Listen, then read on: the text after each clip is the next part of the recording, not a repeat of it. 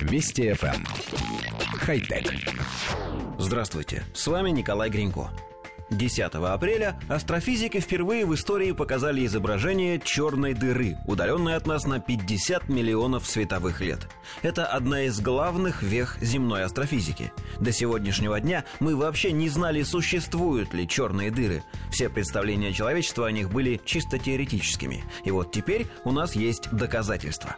Интересный парадокс. Мы получили изображение объекта, который вообще невозможно увидеть. Черная дыра обладает чудовищной массой и плотностью, и, соответственно, огромной гравитацией. Даже свет не способен ее преодолеть. Однако на некотором расстоянии излучение все-таки может победить гравитацию, и эта воображаемая граница называется горизонтом событий. Вокруг черной дыры видны гигантские облака газа, разогретые до невероятных температур.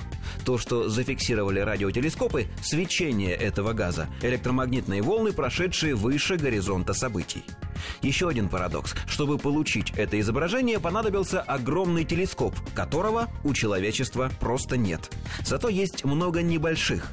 Пришлось объединить обсерватории в Чили, Испании, Калифорнии, Аризоне, на Гавайских островах и Южном полюсе, чтобы в результате получить виртуальную тарелку размером с планету Земля. Только так всему кластеру хватило чувствительности для наблюдения за абсолютно черным объектом. Между прочим, то, что нам показали, не фотография. Это компьютерное изображение, полученное из огромного количества данных. Обсерватории поставляли по 350 терабайт данных ежедневно. Наблюдение проводилось в течение недели, и в результате на обработку всей информации ушло два года напряженной работы.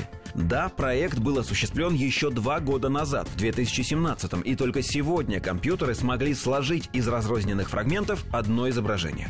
Кстати, вам не кажется странным, что астрономы выбрали для наблюдения черную дыру за 500 квинтиллионов километров, в то время как буквально под боком, в центре нашей галактики, есть своя собственная?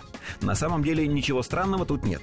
Во-первых, наша дыра гораздо меньше. Во-вторых, излучение от нее тоже слабее. И в-третьих, из-за расположения за ней очень сложно наблюдать. На пути к ней в пространстве висят триллионы звезд, циклопические облака газа и пыли, невероятное количество астероидов, комет и прочего мусора.